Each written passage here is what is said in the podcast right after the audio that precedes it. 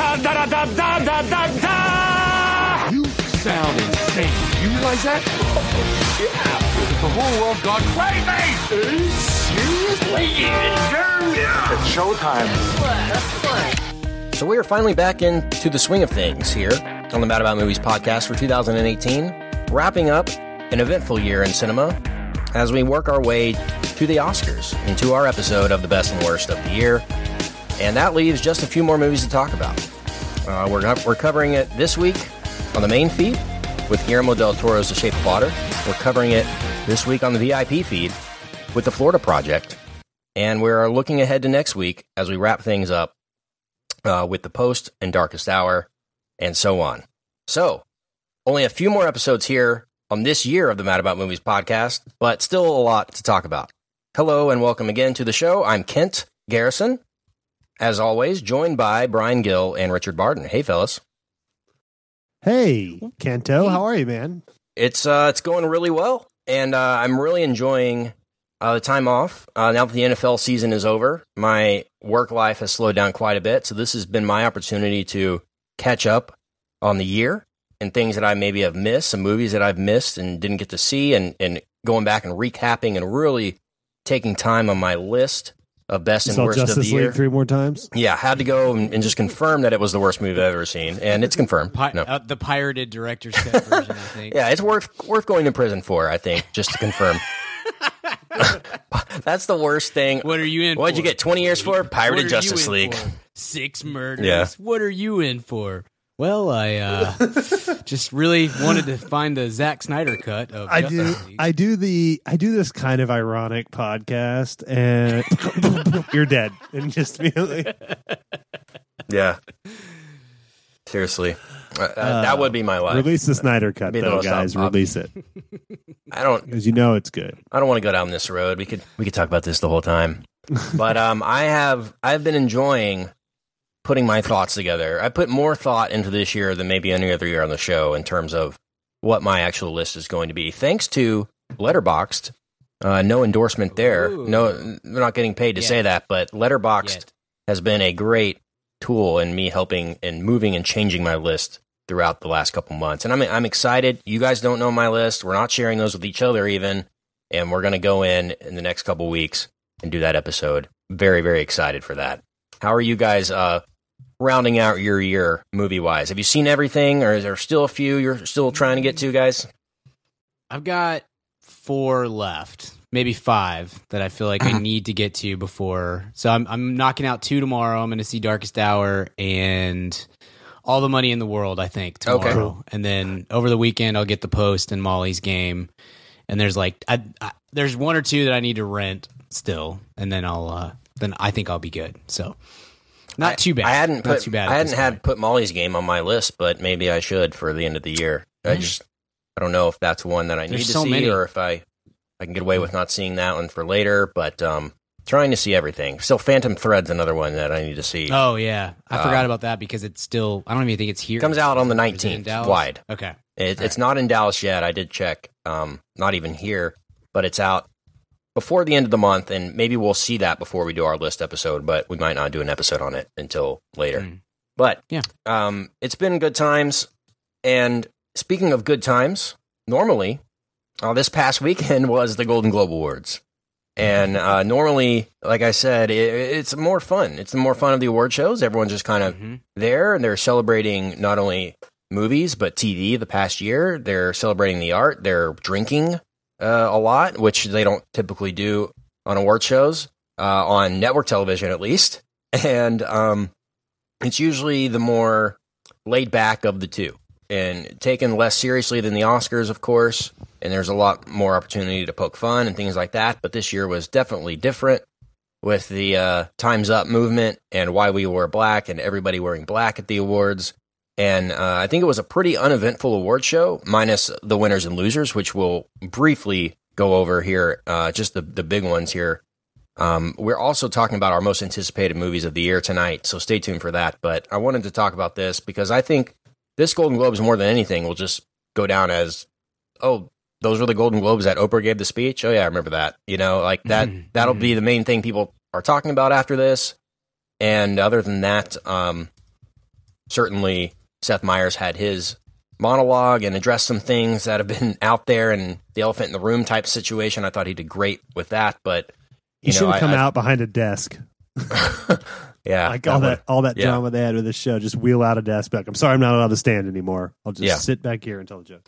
and uh, so it definitely was maybe not overshadowed because certainly uh, the issue at hand is more important than any TV show we made. You know, uh, the way we're progressing in society and as human beings is certainly uh, takes precedent over uh, costume design uh, for some. For me, it does. I'm not for some. not for Brian. Big into it this year, especially this year. Um, and so, yeah, it, it to me it was a successful award show. But at the end of the day, I think that's what we'll all think about is is kind of the message behind uh, the protest, if you will, and the, the overarching theme of the night. But I thought it was a celebratory night uh, and people enjoying being good people uh, again, you know, and not being surrounded by creeps. Uh, and hopefully eliminating that from people's lives. So, uh, Brian, I know you're big into award shows. Did you host a party, anything like that this year? What were your what were your thoughts on the Man, Globes? I, I didn't, and I've only watched half of the show so far. Okay. Uh, I which which means I will I will likely not watch the rest of it because that you know it's got an expiration date on it pretty quickly. Uh, no, I went the I went to the Mavericks game Sunday night. They were That's right. retiring Derek Harper's jersey, who was my like childhood hero, and so I took the took the kid and and went and did that instead. And um, I've I've watched I watched the monologue, I watched some of the awards, and then I've seen Oprah's speech and just kind of tried to hit the highlights. I thought Meyers did a really good job with the monologue. The The Globes are a weird show, have become a weird show to host because that really is your only job. Pretty much is just do the monologue and then they'll cut to you for 30 seconds every two or three segments you know i mean he he really didn't have to do just a whole lot but i thought the monologue was really strong and had some really funny uh mean spirited jokes which i love that's that's maybe the best part about the globes is that it it gets a little it gets a little edgier on the jokes because everybody's drunk and is having a good time. And so you can get away with more there than you can at the oscars. But this year especially so much of it was geared towards you know harvey weinstein and kevin spacey and blah blah blah blah. And so those you can be ruthless towards uh, those people right now because of uh, you know the horrible things that they've done in their lives allegedly. And uh, so but I, I thought i thought the monologue was really good and um, they did an interesting job. I, I think they did a pretty good job of of uh, putting together uh, presenters and and so on and so forth. But uh, globes are a lot of fun. I, I like the globes. I enjoy watching the globes. Don't really you know we've we've talked before. There's not just a whole lot of uh can't give a whole lot of credence to the globes just like the results wise because you know it's it's not uh there's not a great direct correlation between that and the oscars or anything but but it's but they're fun if nothing else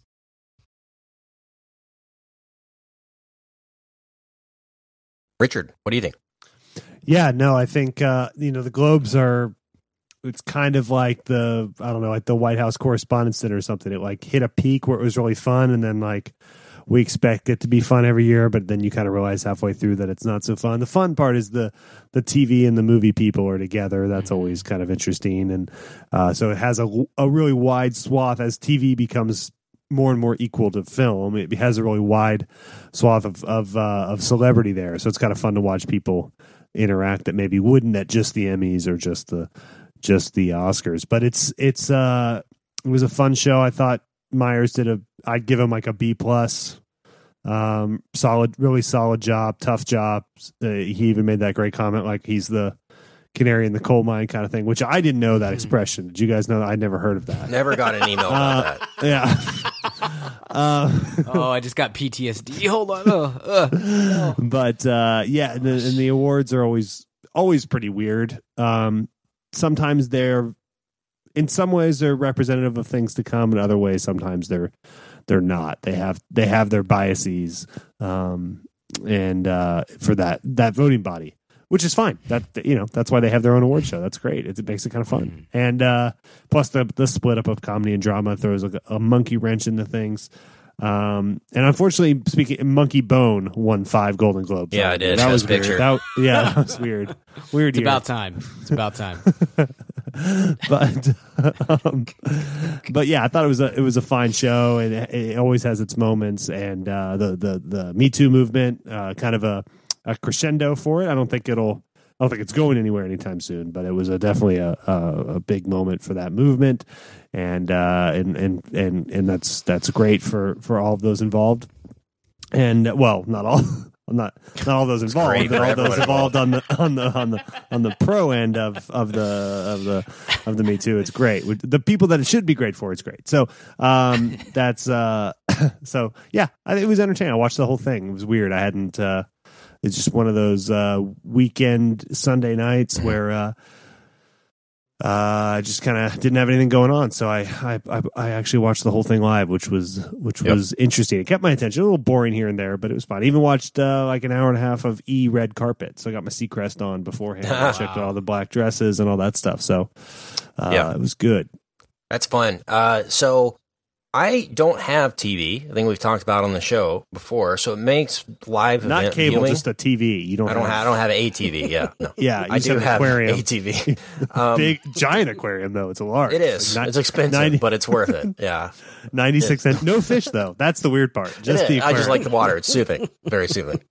Um, we, like the noise of the bubbles. That's it. yeah, That's all it I really is. want. It's great. You should try it. Um, so I people like the beach. hard- I like an every year it makes it harder and harder for me to watch the Oscars and watch award shows and things like that, and of course the ESPYS, which is my the only award show I take seriously. Same. and, um, absolutely. And so a lot of the Peyton Manning times, doesn't host it the networks, even on their on-demand apps and things like that, they'll block live award shows for some reason. I don't understand the fact that people don't want their stuff to be watched. I'll never under never understand why they're trying to limit the audience. I don't don't even when you've paid for the app or the access or whatever it is. So this year, as we talked about on our favorite things episode last week, uh, Brian suggested PS Vue, PlayStation Vue, Mhm. and so I signed up for my Oh, nice. my five day free trial. Perfect timing for the Golden Globes, and uh, Awesome. extended my trial. Watched it all weekend. Uh, kind of tried out PS Vue uh, fully. Uh, watching some different NFL playoff games and, and some college games, and then uh, tried it out for the Globes. Uh, Richard, actually, I tried to tune in to the E side, but E actually blocked their their coverage on PS Vue. They blocked the red Huh. carpet coverage, and so I had to go on NBC. They allowed their whole show and pre-event uh, to be streamed um, on PS Vue, and so I watched it live there and thought it was a great experience. So anyone who has cut the cord already and wants to watch the Oscars or something like that, I would suggest sign up for PS Vue, a free five day trial, I think it is, uh, right before that, and you'll be able to do that. So that was my little life hack for that, and I enjoyed the Awesome. experience, and uh, totally worth the money if you can uh, if, if you can pony it up, or if you're replacing your cable with that. I think that's definitely Mhm. a good idea. So I watched the whole thing uh, as well. Definitely some surprises, I will say, uh, but I don't think I think like Richard said, I don't think this is a year where you need to look at this as the kind of indicator for the Oscars. I think there was definitely some things that the the Academy will do differently in terms of how they how they uh, shape out the year and awards wise. But I thought it was a an interesting night and, and a very uh, versatile uh, list of winners. I didn't think that they singled out one movie necessarily, unless it was Three Billboards, which won uh, supporting actor, best actress, and best motion picture. It it won a lot, but I feel like um, the other movies that we've talked about that are strong so far were well represented as well, and I think it leaves the conversation wide open as far as the best picture conversation, the best screenplay, the best director, best actor and actress, and all that is still wide open. And uh, I'm excited to see where things go. But Brian, do you have the list of winners, or I don't? I don't want to spoil anything for you if you haven't haven't watched oh no, show. I I'll pull those up here. Uh, I was looking earlier, so I've I've seen most of the, Okay. The big ones. Uh, we'll go quick because we don't want to spend an, an Yeah. hour on this. But uh, motion picture drama was I think was a surprise. Yeah, that that's Winner? probably the biggest surprise. Um, yeah, We haven't seen the post, but that was the favorite going in. For Mhm. sure. Yeah, I I would have pegged Moon, uh, Moonlight, right? exactly. Uh, three billboards outside Ebbing, Missouri, not Ebbing, Montana. One. uh, over Call Me by Your Name, Dunkirk, The Post, and The Shape of Water. Uh, Best Picture, musical or comedy was an interesting category this year for sure. Uh, the nominees were I Tonya, The Disaster Artist, Get Out as a comedy, which was an, an interesting choice by the uh, by the studio there, and The Greatest Showman, which was uh, three million dollars well spent, I'm sure, maybe ten million, and uh, and and then the, the eventual winner, which was Lady Bird. So Lady Bird over Get Out, which Yeah. is uh is, is something. Yeah, That's that, something that, that definitely sure. gives it legs in terms of the Oscars Mhm. Go. Mhm. I saw this funny tweet yesterday that said, we should have had it in our episode last week, but it said, Imagine telling Nancy Kerrigan in 25 years your story will be nominated for best comedy. that was that was a good uh, that was a good tweet, but yeah, that was a strong category. Best dr- drama was. I think it's a it's a pretty stacked category Mhm. going into the the final eight or ten or whatever they pick for the Academy. But um, it's going to be interesting to see whether they go the Get Out route or if they go we're going to do Florida Project, Call Me by Your Name movies instead, or if they even choose to acknowledge the the bigger movies of the year, blockbuster wise and and culturally, or if they go more indie this year with how they how they rank Sure. things. But well, that's always it always depends on the year and, and how they go. Mhm, So uh, let's hit the acting categories now. I mentioned best actress was France, Frances McDormand for yeah. For uh, three billboards, hmm and She um, got that over Sally Hawkins, Meryl Streep, Michelle Williams for uh, All the Money in the World, and Jessica Chastain. It's pretty strong. Well, I have. I mean, we're talking about it tonight, but I mean, Sally Hawkins. For anyone to beat Sally Hawkins this year is you got to really bring it. And American Treasure, Frances McDormand is one of the few people that can that could bring more than what Sally Hawkins brought to The Shape of Water. Mhm. I thought uh, Sally Hawkins was just enormously fantastic in in what she brought and the the difference she made in terms of the casting and all that. Of th- that role was written for Sally Hawkins. Guillermo said it like it was so perfect for her that um she's her. It's neck and neck in my opinion between her and Frances for for best actress, but Saoirse's right behind him, right behind him. Yeah, it. This is a. gr- This is Oscar nominations are going to be fun, Mhm. and the you know eventual award is going to be great because this is an awesome year for for female lead performances. Yeah. uh, you know this category without including the comedies is Frances McDormand and Sally Hawkins and Meryl Streep and Right. Michelle Williams and Jessica Chastain, and then you look at the the comedy and it's Saoirse Ronan and and Judi Dench and Helen Mirren and Margot Robbie and Emma Stone, and that's that's ten. I mean, those are big names and Yeah.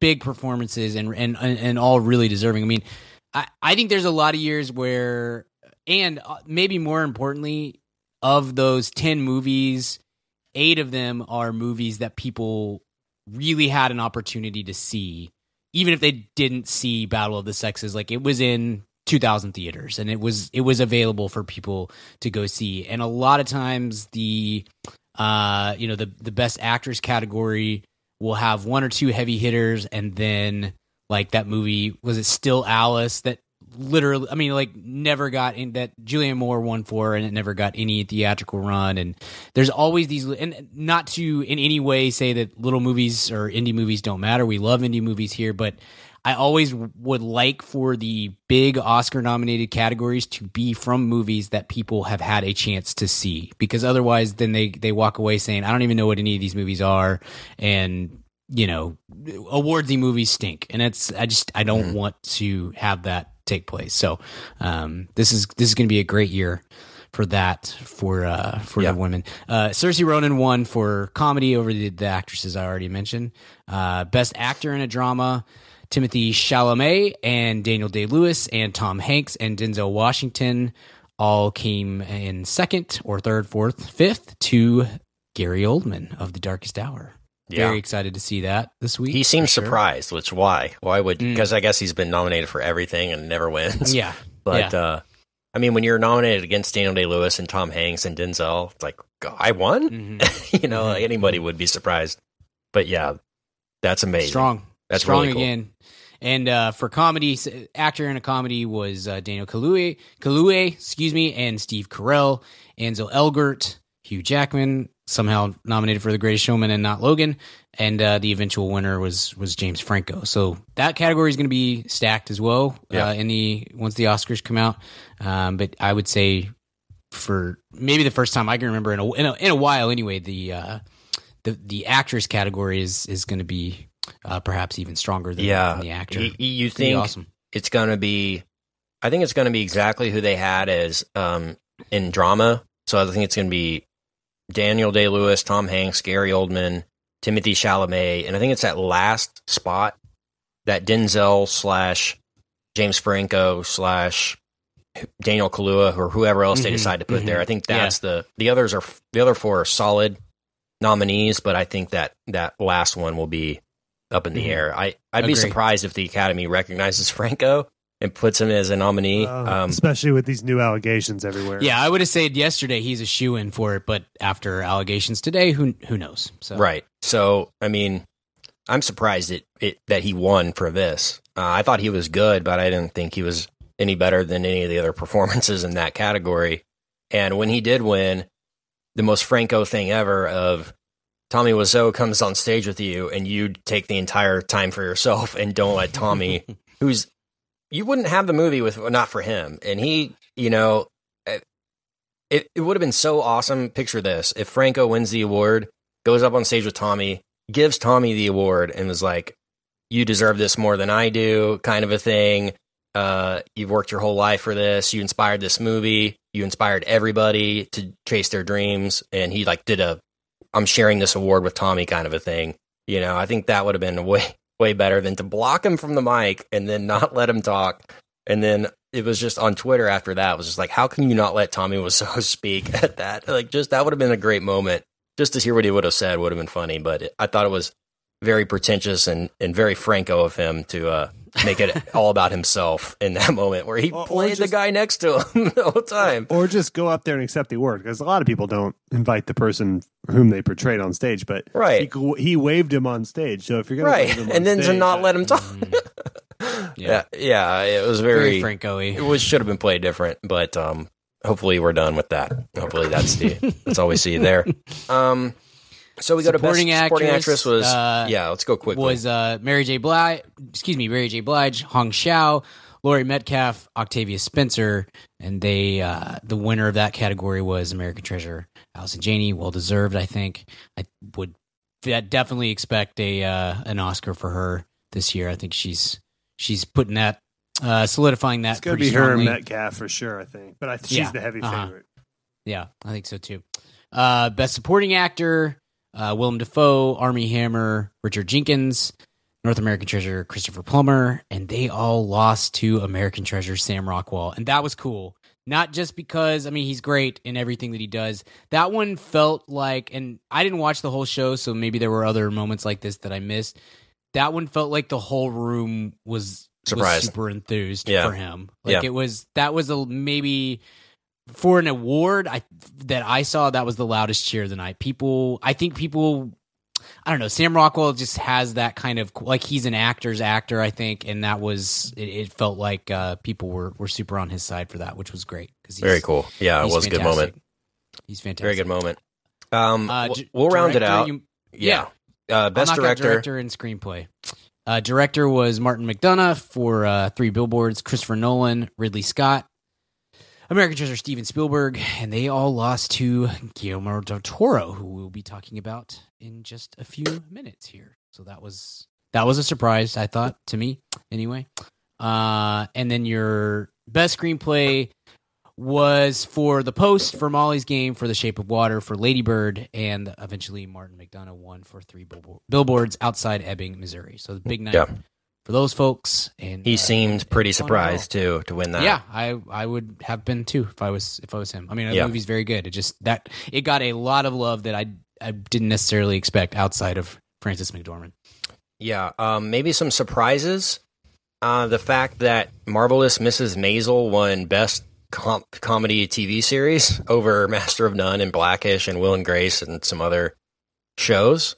Uh, I haven't seen Marvelous Mrs. Maisel, but I bet a lot of people are looking that up now that it won over Yeah. some very popular My, shows. my girlfriend and I are very excited for her win. Not my wife, my girlfriend. Um, where Rachel and I are. might be in love with with Rachel Brosnahan. Uh, I the love Globes Rachel.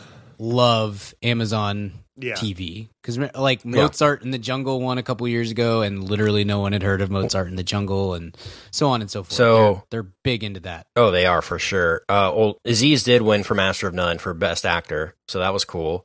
Um, finally beat William H Macy for that hilarious role in Shameless that he, he's just Oh, bringing the man. laughs every every year. I mean, every year.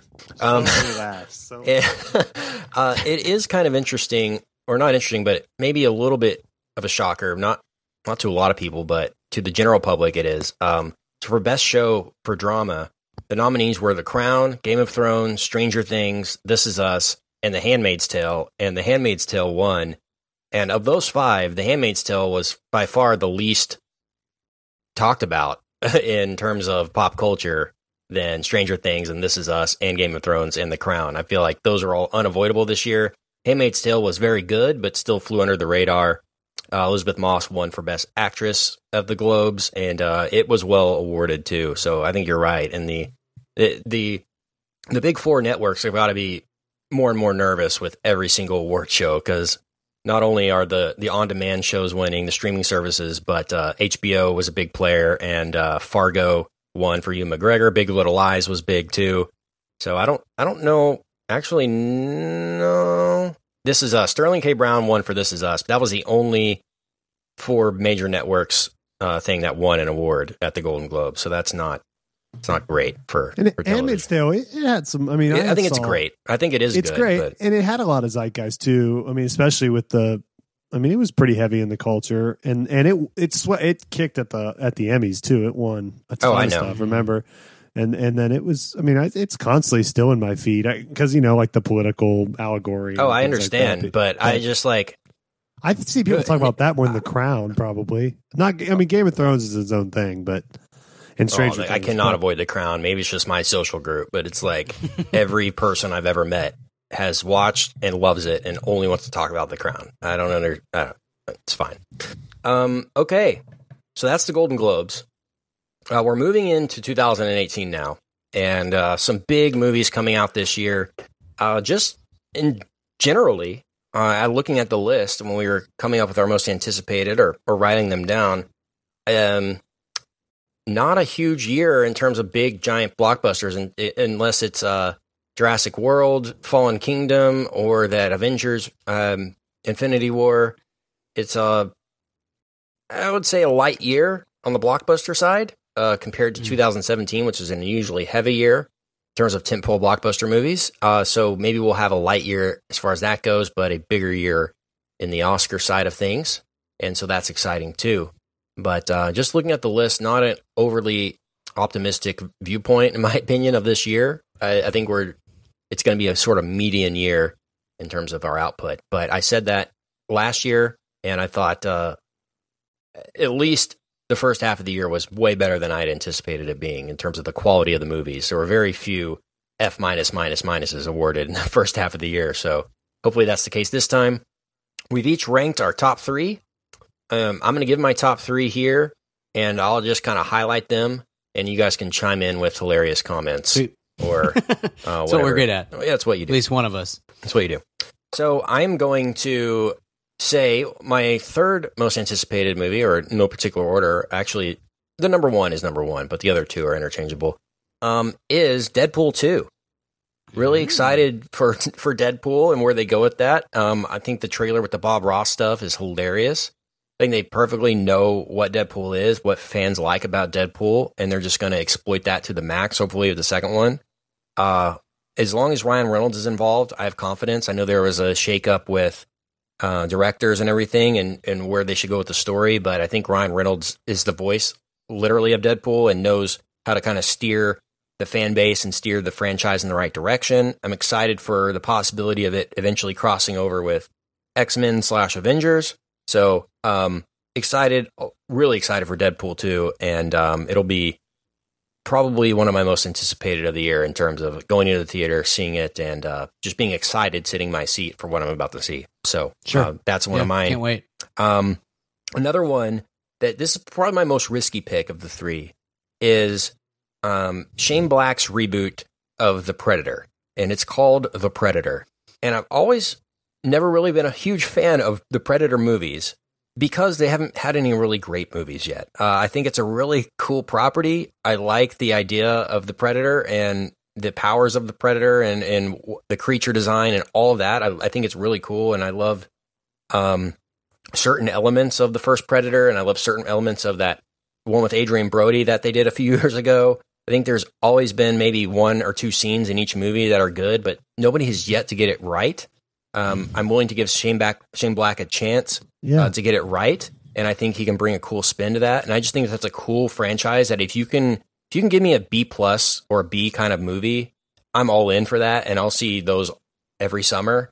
But so far, all we've gotten are C movies, and I'm just I'm just waiting for somebody to do Predator right. And so, big risk, but I think that could be a really cool payoff if it's any if it's even decent. I think it'd be really cool. And it's definitely the best movie ever to feature two future governors. I think that's inarguable.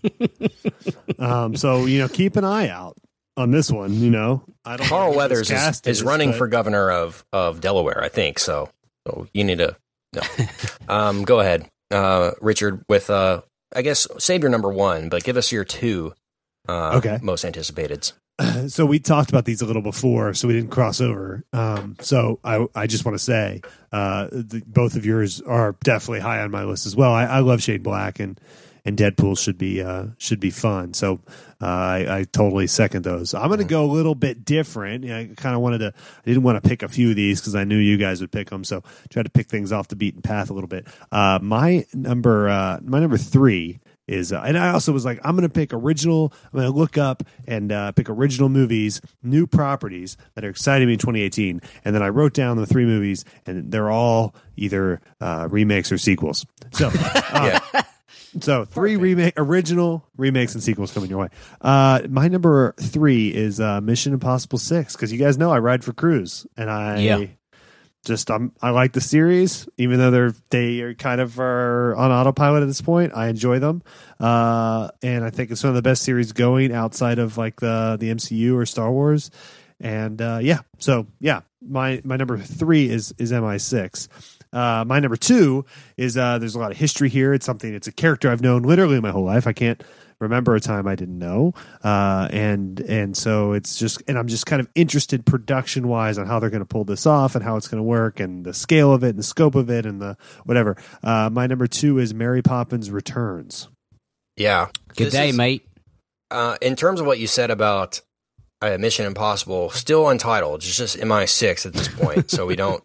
which is the British, you know, uh, CIA basically. Yeah, So that's true. That can be cool. So title, they could just, do MI6, that. Yeah. MI6, MI6 or something. Yeah. Mm. Um, Mary Poppins Returns. I am very nervous about this one. oh, me too. Very. It's just anticipated. You Oh, know, yeah. I'm not like yeah, just it's not like- curiosity. yeah, Yeah, it's not like I'm I'm ex- I, this isn't the most excited list. I'm just I'm curious how they're going to pull this off more. okay, anything. cool. Yeah, I am too. I really am, and a lot of good people involved, and um, definitely a property that you wouldn't think people would want to revisit. You know, it's hard. It's a hard sell for today's youth to be like, let's sit down and watch Mary Poppins, kids. It's not animated. You know, it's just a very think times have changed in terms of kids entertainment. So It's it's animated with sidewalk chalk, so get over it. Sit down, Oh. eat your vegetables, right. kid. That's what I would say. I think it's going to be a cool reimagining. It's Or definitely it the cast be, is cool. I mean, or Yeah. it could be um, Oz the Great and Powerful. I mean, it could just Oh, be a reason for them to bring back something just because that's familiarity and they, I don't The know. cast makes me excited. The director makes me very nervous because it's Rob Marshall, isn't it? Mm, yeah, I think so. he not of sure. Chicago fame, but it's also Emily Blunt and and Lin Manuel Miranda and some cool people. So it's like I, I I'm 50-50 on it. Nothing would surprise me, but uh, I'm, I'm What if- excited to find out. It's Mary Poppins, a weird, man. there's a weird twist, and like Mary Poppins is like a ninja or something. Now we're talking. Okay. like- Not seeing a downside. Okay. I hope Lin Manuel Miranda has a terrible fake Cockney accent like uh, Dick Van Dyke did. I hope he doesn't. Oh, oh. but Dick Van Oh. Dyke's supposed to be in the movie, so we'll could Yeah. see a cameo, maybe a chim chimney dance or something from him. All right, uh, that's a good one. Good list, Richard. Give us your two, Brian. Save your number one. Okay, I want to preface this by saying number definitely on this list would probably be Creed 2, but I'm not totally convinced that it's going to come out this year since I don't think Mhm. literally anything has happened yet. And so I'm going to, I'm pushing it. I think that's going to get, I, I would guess that it gets pushed to 2019. So Also, if it comes out, no, um, no Coogler in that one too. no so Coogler. I know. nerv- that But- one, but- I almost had that one too, but I was like, I don't. I, it's got Stallone's script, which will be solid, but man, he added so much flair to Creed. This is directing. I agree. So I agree. Um, so my my two that I'm going to mention here are uh are the solo Han Solo movie origin story, whatever it may be. Disp- I, at this point, I'm almost as interested from a is this going to be a train wreck standpoint as anything else. Mhm. Um, but it's new Star Wars. I'm always excited for new Star Wars. I still really really like the cast and the and the current director and the ways in which I think this movie could go. And uh but again, there's a there's a certain train wreck element to it of just like what what happens if Mhm. if this is terrible, um, which would be interesting. And you mentioned Ryan Coogler. Black Panther looks so freaking good. And Yeah. every time I see that trailer, I am I just walk away com- just totally pumped up. I don't know why it's coming out in February, but I'm super excited uh, that we only have to wait like five more weeks for it instead of three or four Kellen, months or something. Kellen Lutz Oh. must be in it because he's the king of February action cinema.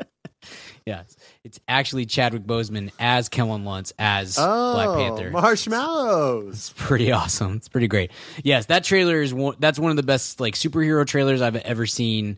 It looks incredible. I'm I'm so pumped to see my boy Michael B. Jordan in a villainous role. I I can't I cannot wait for that movie. So those that are my those that, are my two. that is um, it might be more anticipated for me than Infinity War. I just think Infinity it War certainly is for me. there. There's no Infinity way. War looks great too. I'll be honest. I I really I dig Infinity War. I dig the Infinity War trailer quite a bit, um, especially with Cap coming back and the way that they're Mhm. playing that. I think that's going to be really cool. But Black Panther looks like on another level to me. Yeah. T- to me, Infinity War, it's just it's what, what ten years in the making. So Mhm. It, for me, that's just almost impossible to for it to to be what you picture it in your mind to be. It's just. The expectation is going to be so huge for that movie. Uh, for for so that for me, Black Panther is more anticipated than that than that this Mhm. year in terms of Marvel. Um, I'm just excited for where, where the direction they can go post Avengers Infinity War, and uh, that's the first look at it, and I'm excited. Um, so number ones most anticipated for us this year. We'll give Richard Barton the honors. Number one. Yeah, mine's a little out there, but I'm so curious about this, and I love the original. Well, not the original. I love the '70s version of it, and uh, I'm super interested in A Star Is Born. Bradley Cooper, Nice. uh, Bradley Cooper Mm-hmm. directing, Lady Gaga, Dave Chappelle. Um, I don't know, just a really interesting cast. Andrew Dice Clay, I think, is randomly in it too. Uh, it just seems, I don't know. It's one of those things that's either going to like come out to three theaters and be awful, or will like sweep awards season with I think little in between. So uh, Right. I'm I'm really interested in it. People will be like, "Wow, this Lady Gaga is for real. She's not.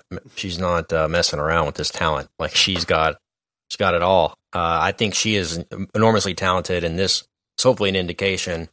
Um, only question mark I have, Richard, is Bradley Cooper in the director's chair uh, for this. So that's I don't know what to expect there, but I have high expectations in terms of the storytelling and the, the music aspect and all that. I think that'll be it'll be spot on for that. Um, so that's what I'm anticipating for it. But yeah, you're right. It the, could it uh, could be a small thing or it could be a huge huge hit. Who knows?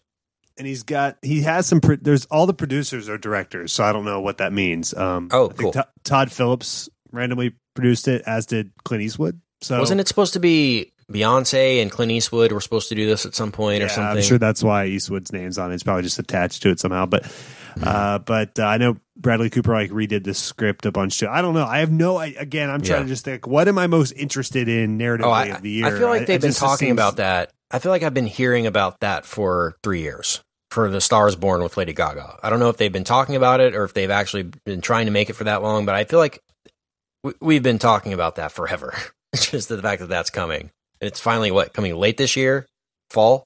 So yeah, I think it's What? May. Or Oh, it is? Uh, it's it's Oc- changed. it's Is it October. it's October? Okay. So yeah, wow, That- that's a long that's a long wait. That's a great one. Mhm. Definitely am, am interested to see what they do there. Uh, I will go now.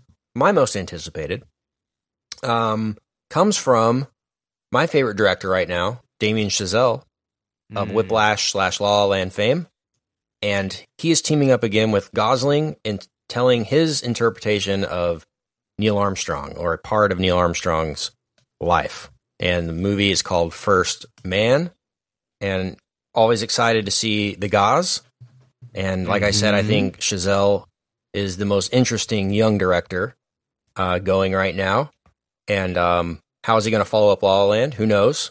This is uh, very an- anticipated for me for a lot of reasons, and my number one of the year. You guys excited about it? Can't wait. You could have told me like if you were like Damien. I I didn't know the movie was coming out. I'd be like Damien Chazelle. Yeah. mhm, yes. Uh huh. Is uh, teaming up with Ryan Gosling. I'd just be like, tell me more. I'm just. I can't. Right. I can't wait. Can't like- wait. And then What if I told you that, he's story. doing Sounds uh, awesome. he's doing a story set in you know ear early days of NASA? You're like, yeah, that sounds awesome. Well, just imagining the sets and the whole period piece aspect of it is going to be Mhm. really cool. I'm ex- really excited to see Chazelle's next piece of work. He has not let us down yet. And um, to be fair, I think he could be like, my next eight projects are going to be with Ryan Gosling, and all I'm going to do is remake the movies of Uwe Boll, and I'd be like, okay, let's do it. That Right. sounds awesome. So yeah, I agree. I agree. I'm excited to hear what your number one is, though, Brian. Can I Yes, guess it? So go for it. Go Mm, okay. Is it? let's play. Is it a blockbuster? It is. Hmm. I'm representing blockbusters tonight. That's the card I drew. Is it a Disney property? Uh, I don't. Is it? Maybe. Sure. Okay, that's a good indicator. Possibly. Hmm. Possibly. Oh. I'm going to give up. I'm going to waste too much time. I was trying to think of an X Men property this year, but I, is it the black? Is it the uh, the uh, the Dark Phoenix? No, but that does look. That does. That that's exciting to me. But X Men movies are so hit or miss. You never know. You never know. Okay, you're what you got? No, number number one for me is is a is the adaptation of my favorite book of all time, which is an unpopular thing to say anymore. Apparently, I don't care. I love Ready Player One. I'm Ooh. so stoked to uh, to have Spielberg do that and bring it to the screen. It's uh, the second trailer that we saw before uh, Star Wars, or at least I did the second time I saw it, is is so good and and, and it, to me really fits the spirit of the book and what uh, what it's going for. I, I can't wait. I'm I'm I'm at the point where I feel like that book may be very difficult to bring to screen, and I'm not expecting like the greatest work of Steven Spielberg's career, which would be very stupid to expect. But I'm just excited to see it uh, put to screen and and uh, and what Spielberg can do with it, and and uh, I, I just I, I'm very I'm very excited for this for sure. I was going to say I didn't think you were that big of a fan of Fantastic Beasts 2, which is No. uh No, not looking Coming forward to this that year. one so much. good grief. All right, uh, we're going to take a break, and we're going to talk The Shape of Water. A fresh new year has begun, and if you're setting new goals for your business this year, it's extremely difficult to reach them without the right people on your team. Hi, guys, Kent Garrison here on behalf of ZipRecruiter. ZipRecruiter has transformed how you go about finding qualified candidates. How it works is ZipRecruiter posts your job to over 100 of the web's leading job boards with just one click. And then, ZipRecruiter actively looks for the most qualified candidates invites them to apply. In fact, it's no wonder that 80% of employers who post on ZipRecruiter get a quality candidate in just one day. Unlike other hiring sites, ZipRecruiter doesn't depend on the right candidate finding you, it finds them. It couldn't be easier with ZipRecruiter. They've been great supporters of the Mad About Movies podcast for years. That's why they are offering MAM listeners the ability to post their jobs for free. That's right, for free at ziprecruiter.com. So head on over to ziprecruiter.com slash mad. ziprecruiter.com slash mad. You're looking for a job, you're looking for qualified candidates. Head on over there, ziprecruiter.com slash mad. ZipRecruiter.com, the smartest way to hire. All right, so we are here to talk Shape of Water with our friend Alex. We're welcoming Alex to the show for the first time. Long time listener, first time caller. And he is somebody who has a lot of thoughts on movies because he writes movie reviews of his own. And so we're welcoming Alex to the show. Hey, Alex, what's up? Hey guys, thanks for having me. Appreciate it. Uh, we're excited to have you. Uh, first question right off the bat. Have to get it out of the way. Now you see me. Have you seen it? I have, I have. I can't say my life is the better for it. Okay, good, Um, good, good answer. It, it, you know, it, it's actually here. Here's the thing with Now You See Me. The the thing that's horrible with it is that compared to some other It exists exactly. Okay, Hey, of course, of course. But, but number two, real quick, for, for me personally, with Now You See Me, it's it's horrible because uh, it's one of those theater going experiences for me from the lot from you know this decade where it, it's first the memory is always going to be there because of the context. Like it was one of those things where I was out of town on a trip and uh, we had had kind of watched it on a whim. It was like I think I was in, I was in Phoenix at the time actually for like a Fleetwood Mac concert. So we were there like the day before. We were me and my friend were just walking around town, just finding stuff to do, and we go you know watch this movie. And you know I had this movie you know Sixth Sense that I was like okay I, I don't- think this is gonna be super good, but we checked it out anyway. And um, so just because of the context and like where I was, like who I was with, that, Mhm. that memory will always be there, which is you know just horrible. But you know the thing I hate about Now You See Me is like, like let's take, let's take. I, I, I here we go. Perfect comp. This will enrage Kent. Um, which is what I so we're for. always going for And first off, don't think you don't think you buried that lead on me that you were in Phoenix for a Fleetwood Mac concert. We're gonna fu- we're gonna circle back to that Um, okay. because Adrian might have some competition for most interesting man in the world. But uh, so but I've seen Now You See Me. I hate it. I've Mhm. seen it 14 times probably. I've seen I've seen La La Land twice. like that's the Yeah. thing I hate about Now You See Me. I'm I, it's always on and I always find myself watching it like to. begrudgingly. yeah, you. I still, need to, I still need to get around and watch the second one because, of course, dual Woody Harrelson. Ooh. Haven't got- haven't- haven't So got- much, man. And Daniel Radcliffe. And of course, It's well, luckily, it, it just hit Netflix, and we definitely Yeah, yeah, know it's on that thanks to Go our now. Twitter Or, yeah, our Netflix. Twitter Oh, feed uh, blew up whenever Now You See Me too hit Netflix. But um, that's always what that's always what we want to live for is just endless Now You See Me references. Uh, that is funny. But Richard, you nailed it when you said right when we walked out of that movie, you said, uh. Yeah, at least that one's going to be fun to do on the podcast. And I said, I never want to see that movie again. And you go, no, that one's going to be really fun to watch 15 times on TNT. Fast forward two years, it's the only thing TNT ever plays is those two movies well, that on and a rotating. Shawshank. Back to back. It's a Only good double Shawshank. feature. Yeah. what a dichotomy! What a dichotomy! They know they know drama. And Nothing Yeah, sort of sure. drama like So, Alex- Alex. Alex, what uh wh- wh- where where are you based out of? I'm in Albuquerque, New Mexico. Okay, Just a state Albuquerque. So you went from Albuquerque to Phoenix for you big Fleetwood Mac fan? Yeah. Oh, absolutely. I uh, uh, no, I, I, I am. I, I grew up listening to them thanks to my dad, and uh, I uh, that was actually that was um he took who's taking me my friend there. Uh, that was kind of my high school graduation present. Right about that time it was May uh, May twenty third May twenty thirteen. Yeah. So Cool. it took me took me to Bud there to Phoenix, and then uh, so I had simultaneous like two consecutive days though the worst theater going experience and one of the best concerts of my life. That's awesome. Uh, cool. You know, Phoenix. A lot of people may not know birthplace of Mad About Movies own Richard Barton.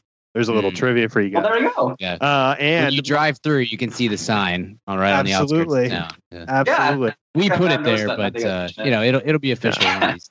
Fleet, I have Fleetwood Mac right up here on my wall next to my um 86 Bears poster and my Larry Bird poster. That's that's a little Nice. inside joke for Kent. Um, Yeah, he didn't even catch it, man. that's a Bill I've- you Simmons know, joke. nothing, nothing says sports like Fleetwood Mac, but uh, no, that's cool, man. That's awesome. for sure. Yeah. Well, thanks for being on, man, and I'm I'm excited to hear your thoughts on on the Shape of Water because it's always Yeah. it's always an interesting conversation when Guillermo del Toro is involved, whether it's uh for the good reasons or the bad reasons. I feel like everybody has a strong opinion on him. He's a Mhm. love it or hate it kind of a director. I feel like uh, he certainly has his own aesthetic. He's an auteur guy. He writes and conceives of his own stories and characters, and um, for, I'm a huge fan of that. I think that everything he's done, I've liked to varying degrees of success. I don't think he's put out necessarily a quote unquote bad movie um, in terms of Mhm. uh, it, you know, I certainly liked cert- some more than others. Crimson Peak is not what this is, and Pacific Rim is not what Hellboy is, and Pan's Labyrinth is a whole other thing. So, I mean, he's done a lot of different things, in my opinion, in terms of uh, what he's bringing us, and uh, whether it's blockbusters or intellectual type movies. Uh, he he kind of crosses Mhm. that line perfectly. So, I love talking about him. But this movie, it really, it, I mean, the conversation has been huge for this movie, and I just recently saw this Mhm. within the past few days. It's been out for a while, and I was, I'm just shocked at how much people are are enjoying talking about this movie, and and it seems like the conversation has never been so big for a Del Toro movie, and this is a guy that is a comic book movie maker, you know. So that's really cool to see that his most kind Right. of intellectual movie is the one people are talking about the most, and it'll get the most acclaim and the most probably the most mm-hmm. recognition for rather than the ones that make probably more money. So at the end of the day, I'm really excited that Guillermo del Toro is uh, doing what he's doing, and I was a huge fan of this, and I, I, I was probably most thoroughly entertained from beginning to end with this movie this year. This had so much to offer, whether it was the production design or the score or the you know the script is great and the the um the effects are great and the performances are great and the direction is great and I I have the least probably to complain about with this movie than most. Um, I still have some issues with it, of course, um, and some things I would change. But I think for the most part, this was this was top notch, and there's just so much to talk about here with so so much going on with the char- the um the satire and things that they're trying to to say with this movie. He has so much to say, and I'm excited to talk about that with you guys. Um, a lot more in spoilers, of course, but uh, wow, I this was a this was a artistic experience for me to see this, and I'm I'm really excited about it. So, what did you think, uh, Alex, about this? So yeah, just for first impressions. So real quick, so Del Toro for me definitely has a bit of a special place in my heart. Uh, you know, when, when I when I watch movies, two of the things I I I can uh, I acknowledge that I kind of value the most are originality and ri- the writing. Mhm. And I think you know with Del Toro, you know, aside from Peter Jackson, I'd say he's probably done more than anyone else in like contemporary fantasy cinema. And and his movies are absolutely nothing if not original. Like you said, Ken. I mean, his I mean, he definitely has an aesthetic and a vibe where you know you're watching a, a Del Toro movie. Um, and so going into this, you know, Pan's Labyrinth was my favorite was my favorite one, and that kind of encompasses all that that I love about it. Um, so going into this one, you know, I I remember watching the first trailer and obviously knowing that this movie was coming up, and I was like, all right, I'm in, I'm hooked, I'm sold. I don't need to watch anything else. I'm ready for this. And then I I was kind of avoiding everything else, but eventually I I uh, got a second trailer in the theater, so I can escape that. Um, thought I gave a little bit away, a little bit away, but certainly didn't diminish my excitement. Um, so just overall thoughts on it. It definitely met my expectations. I was super satisfied by it. Kind of hitting on everything you said. Um, the acting, I think, for sure is an absolute highlight of the movie, just across the board. I think we can, we'll definitely go into in depth later with Hawkins's performance. I'm sure, um, but I I think for sure this is kind of just my bare bones thoughts on it. It's this movie is kind of a showcase of Del Toro, I think, in his technical powers. You know, I think when you look at his early stuff, maybe right up to to Hellboy and for sure right up to, to Pacific Rim, I think his movies have that kind of, you know, they're definitely from Del Toro's mind. They're original, they're fantastical. Uh, they have these eccentric premises, but they still have this kind of a vibe cinematically that's a little bit rustic. And I don't even mean that in the bad way, but just kind of showing that outer sense for sure. But this is like kind of, it's kind of like you took this straight out of Del Toro's mind. Like it's still unquestionably his story and his premise, and you kind of just like clean it up a little. And I think the cinematography is incredible, and it's just definitely his most cinematic movie for me. Um, I think this shows that he can still create incredible movies without like putting us directly into like a fantasy world, like something outlandish like Hellboy or Pacific Rim. You know, um, I think there's certain like just a couple elements you can take out of this, and you could almost say this is like something that actually happened, aside from the obvious part of the premise. Um, so overall, I was just to wrap this up. The initial thoughts, super satisfied. Uh, like, acting across the board, I think Sally Hawkins' performance is finally going to get her the recognition that somehow she seems like she hasn't gotten yet up to this point, and uh, I loved it. Absolutely. Go ahead, Brian. Yeah, I I have a weird Guillermo del Toro is one that I love Pan's Labyrinth. I think it's a masterpiece and one of the few uh, foreign language films that um be, because I'm, you know, a stupid swine. I, I don't watch very many foreign language films. I I don't have the attention span uh to read myself through a movie and I so I very rarely will do it. Pan's Labyrinth is is fantastic and I know that wasn't my introduction to Del Toro. Has I'd seen Hellboy and I'm sure I'd and Blade Two and probably Mimic and such. Uh, but that was the first time that I like I really I guess I that I really knew I was watching a Del Toro movie um, and was you know anticipating that. and uh, and it's it's fantastic. Um, all of his other films have missed the mark for me somewhere, and I I don't want. every time I go in, there there are some like I don't know Zack Snyder movies. I don't. I, I'm at the point where I'm just like I'm never gonna get this. This is never gonna be something that I that I like or or want to like. Not to say that he couldn't make a movie that I'd be like, oh yeah, that was pretty solid. I'm just never gonna be the audience for his movies, um, and I'm and I'm okay with that. I really want to love Del Toro and and and his work because I find him fascinating. I think he's a great. Uh, you you mentioned Alex just some of like his process and whatnot. Like I think he's a great voice within Yeah. uh, the directing, the filmmaking world, and I have a great respect for the passion that he puts into every movie. That's that's undoubtedly. I mean, you can see that in every frame of this movie and and pretty much any movie that he's ever made. It's it's a labor of love, and he he's very creative. I I I I want to I want to love his movies, and I just every single time I come out feeling a little bit colder than it seems like everybody else, and I and it just it it frustrates me. It's it's disappointing to me. I you know Pac Rim. I know you love it, Kent. Our friend Ariel, that's like his favorite movie. Oh yeah, Um, dude. I it's so weird because I felt like I was such a, on such an island with loving Pac Rim, like because it came and went, and no one ever really talked about it again. I was like, that was awesome, guys. What is what are y'all talking about? And but I've met more people, maybe in the last Yes. year, like Mhm. well, the last one year that have said Pac Rim's my favorite movie of all time. I'm just like, yeah, what? It's it's Everyone's got just a it's huge got a weird cult following. Yeah. yeah. And it, and it's great. And and and I, you know, I saw that and I was like, yeah, I mean, I enjoyed it. It was it was fun. And then Godzilla came out and I was like, I like Godzilla way way more than that, and I don't have room for both of them. And Mm. that's just kind of how it went. I don't. Until they cross over. I super want to like the Hellboy movies, and I but I don't. I just don't. I don't really. They're fine, but they don't really do it for me. Blade Two sucks. Crimson Peak didn't work. I, all of these movies, they never quite hit the mark for me. And I, I, I, I really, really thought. I thought going in, this was going to be the one. I it looks, it looks better than anything else he's ever filmed. I, I don't think to me that's not. It's not even close. Um, I loved the score. I thought Sally Hawkins was fantastic. I love all the support. Michael Stuhlbarg is one of my favorite supporting actors, and Richard Jenkins is as well. Octavia Spencer was was great. I always Mhm. love Michael Shannon.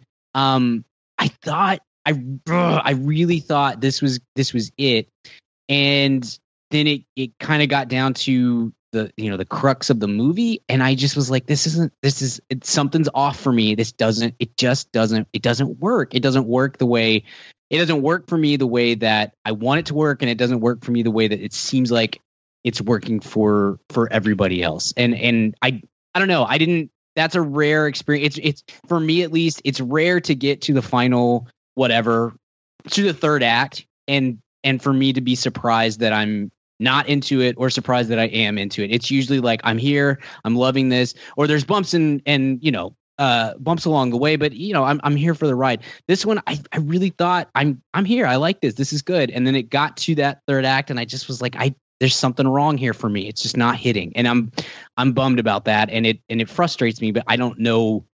I don't know. It may just be at the point where I just have to say Del Toro movies, while beautiful and while I appreciate him, they're just I'm not the right. They're just not right for me. They just don't Sure. fit what I'm what I'm going for. But uh, but that's me.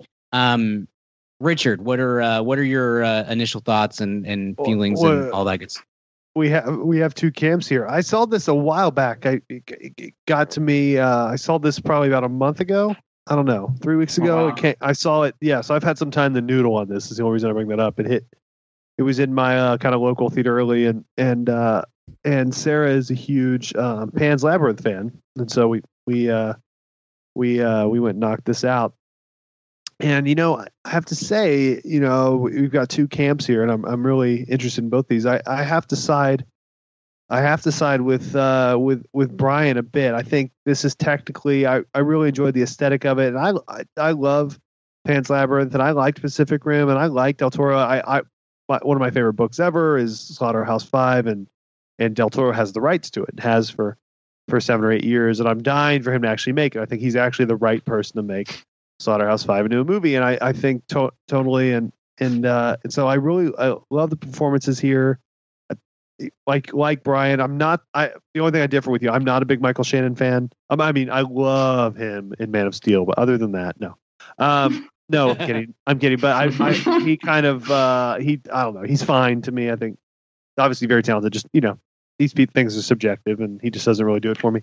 Uh, but I love the rest of the cast and in uh, in in Jenkins and Hawkins and and Stuhlbarg and and and I got it uh, in a way. It was beautiful, and I, I you know obviously, and I I was moved by it at certain times. And as you guys know, I don't like to be moved, so that was part of it.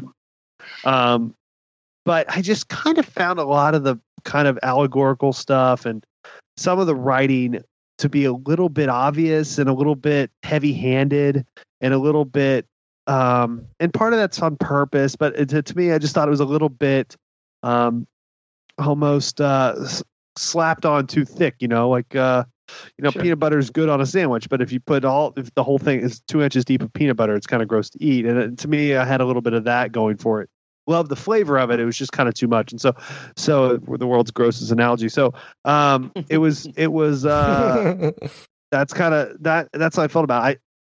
I uh, I am kind of baffled at the the uh, awards praise for it. Aside from some performance things, the, the, the if this is the best picture of the year, that's really surprising to me. I don't have anything that doesn't anger Yeah. me or anything. I can be wrong. I might be wrong.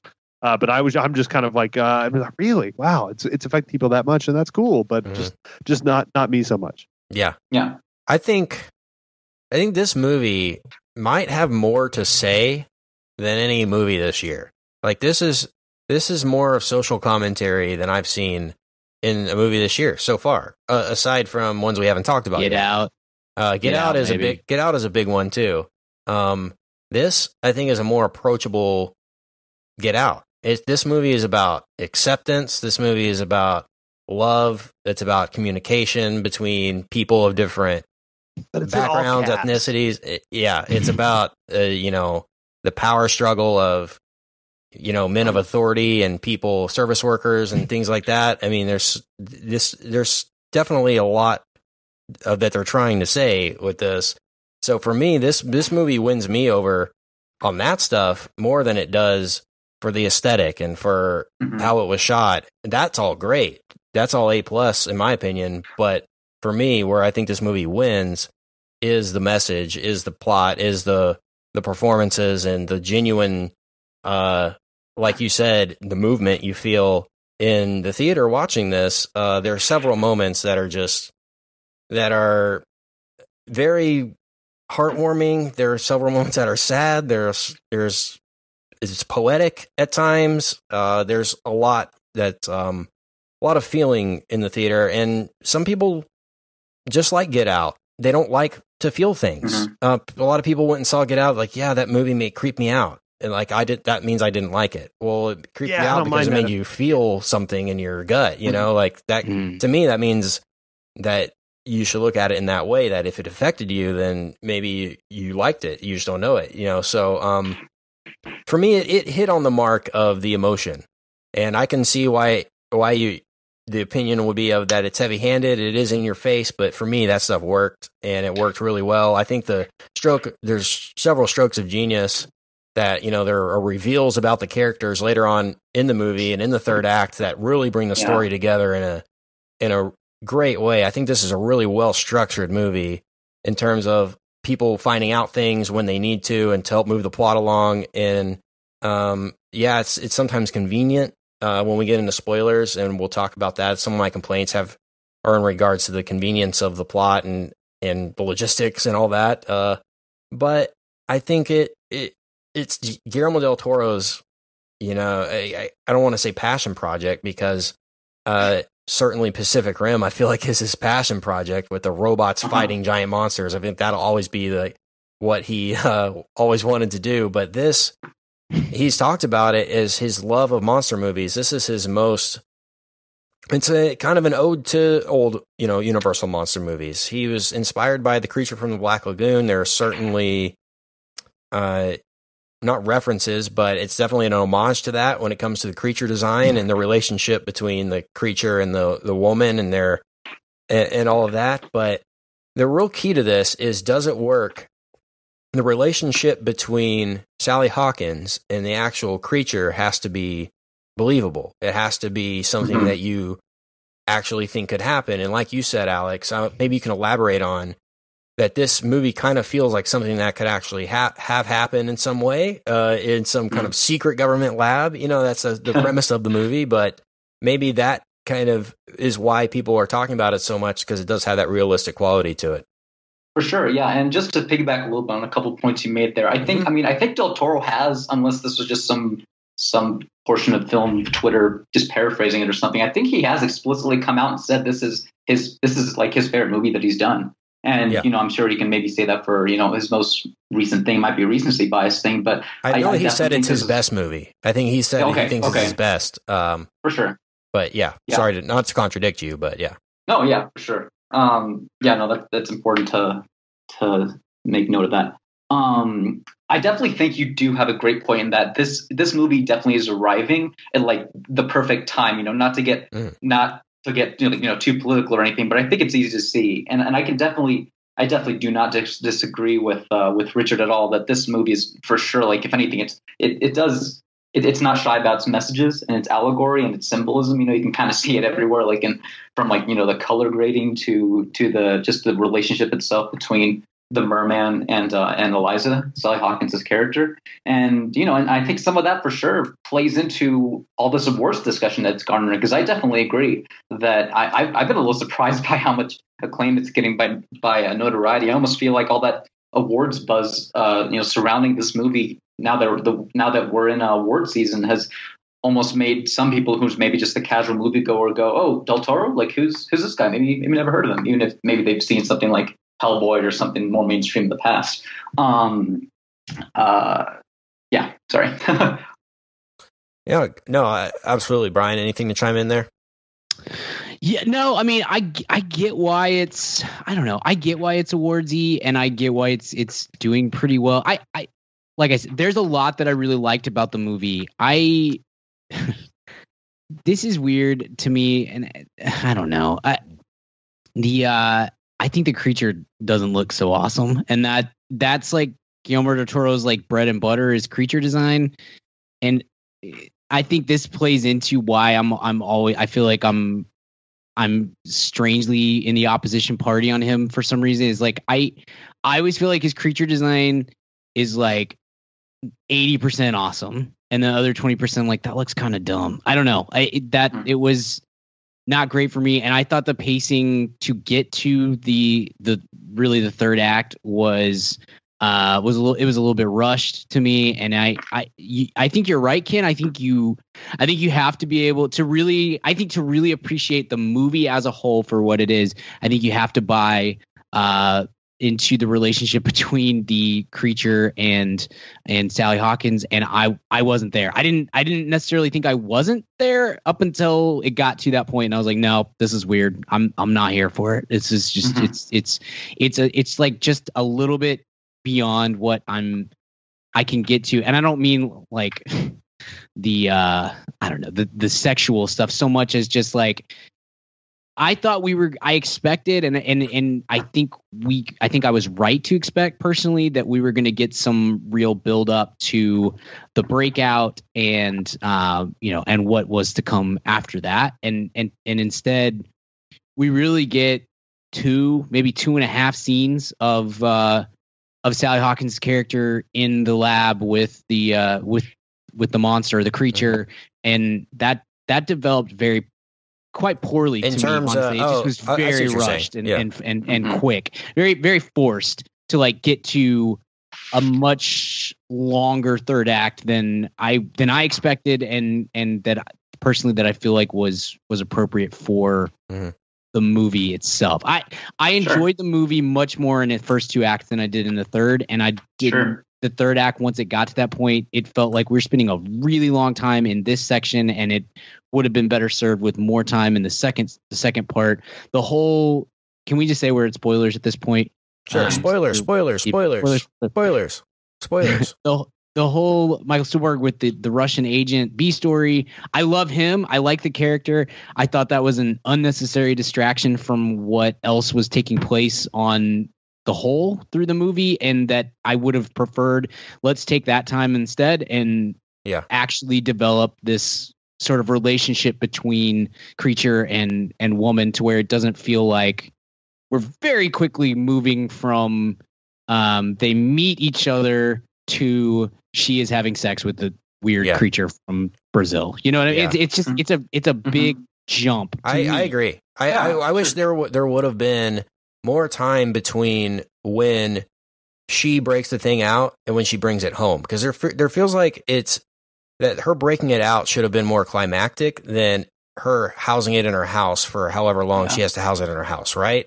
Uh, and to me, I think the Russian plot line is kind of what I was one of the things I was talking about earlier that really comes together in the end because while the thing's at her house and she has to wait for the tide to come up or whatever it is, there has to be some Mhm. something to distract the actual Yes. government from finding her. For them not to say, let's just go to that mute's house and see if it's there, you know, where she is, or, and Yeah. for them not to have a suspect. So all the while, they're distracted by that whole Russian and Michael Stuhlbarg situation, and that buys her the time needed to do that whole thing. So I thought that was a really clever way for it to come together.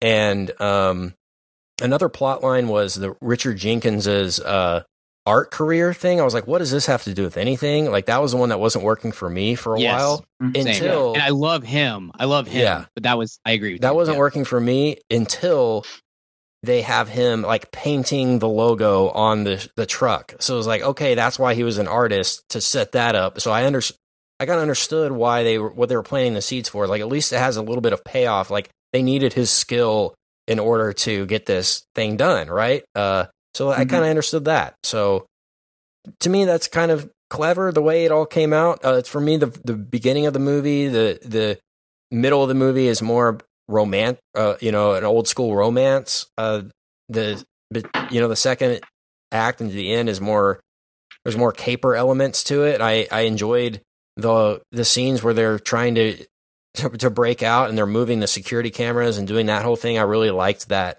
aspect of it. I thought that was a really well done sequence. And um, for me, what didn't work was the sexual stuff. Like I think you Oh, could yeah. have accomplished everything in this movie that you need to in terms of her loving this creature and them having this special bond without like them literally doing it. I don't think I don't know what that accomplishes. Sure. Like, whoa, they got it on, and then they have that scene with her and Octavia Spencer laughing about uh how did it happen and all that. I, I mean, it was a funny moment, I guess, but Mhm. I think Yeah. it's, if you don't have that at all in this movie, and it's just they have this actual genuine, they're in love. I think that you accomplish everything you need to with a reason for her to be attached to this thing and risk it all for for the love Yeah. of this creature. And it has this whole animal rights thing too, and in terms of you know imprisoned people being treated the way they shouldn't be treated, or not getting a chance, or being stereotyped, and uh, that's kind of Michael Shannon just beating the ever living tar out of it and not Mhm. even you know like the thing will be nice if you're just nice to it right that's the whole thing and um it, i bought the relationship between the two and i thought there were some clever narrative pieces like the with the eggs and with the record player and things like that that bonded the two together in a very natural way and uh, Sure. so that that gets a pass for me uh in terms yeah of that, that stuff was good i'm with you there and even the first like sequence it sort of works and then you you get the jokes about it and stuff like that the whole to me the whole i'm gonna flood this bathroom scene Mhm. uh, uh was to, that's like kind of to me that was the definition of like art over substance like that doesn't Mhm. that has No zero bear- practicality. that, it, practical it's it's a, it's a very stupid plot point done because it, you know because it looks beautiful and because we can shoot this whole thing underwater and it'll look great and and I get that I just I don't know that I need that I guess and and to be frank by that point I was just I was at the point where I was like I kind of just want to get this over with and then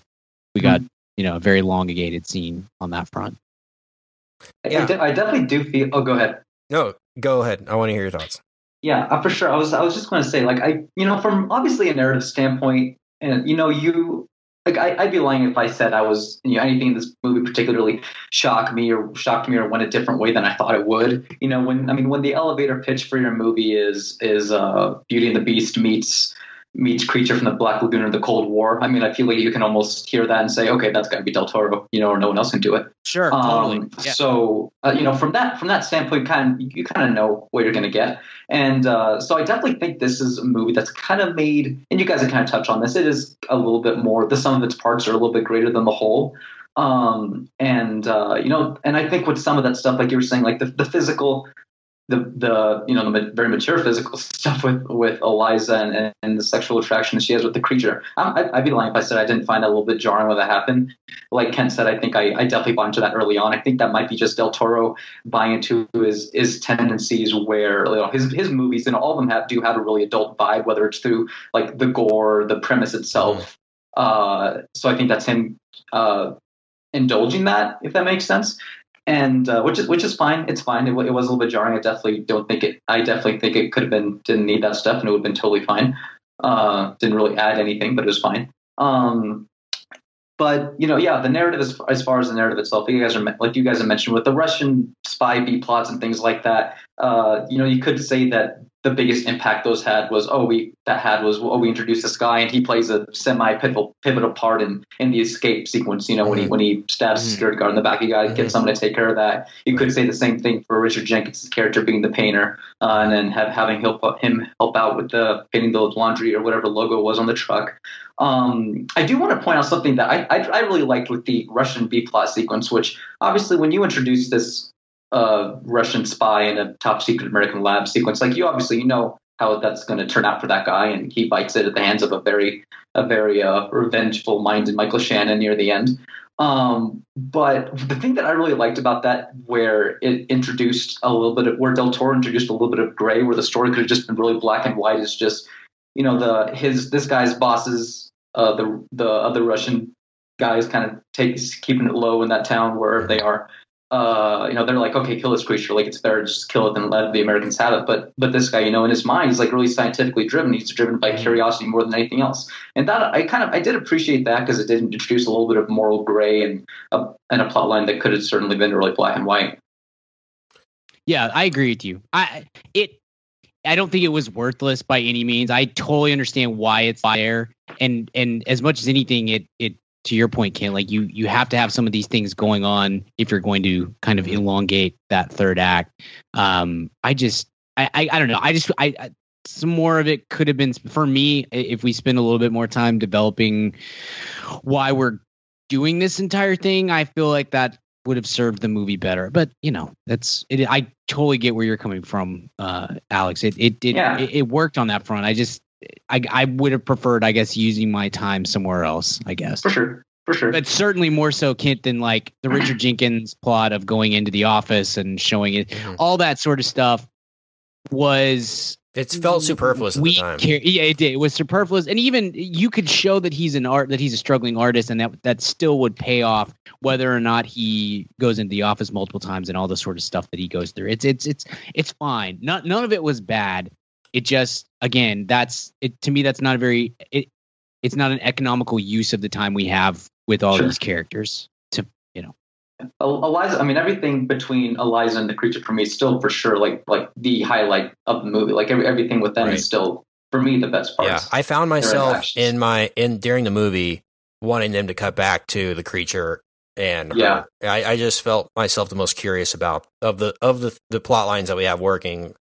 That was the one I was most interested in. Maybe it was just the design that I was. I just wanted to see inside that room. I thought that room was really well designed with the actual tank and everything in there in the government Mhm. lab. Mhm. But that was all Mhm. genius. I mean, that stuff was Mhm. iconic sets. You know, I mean, uh, that stuff was great, and I love the use of teal throughout the movie and green. There's a lot of allegory there when with the terms of like you said, uh, kind of the the color timing and and uh, the thematic things they do with color and green and um uh, yellow in the movie. And Mhm. him getting a green car with the key lime pie. With they say that green is the color of the future. When the the Jello ad, they want him to change it to color green. Uh, what did you think about the fact that Octavia?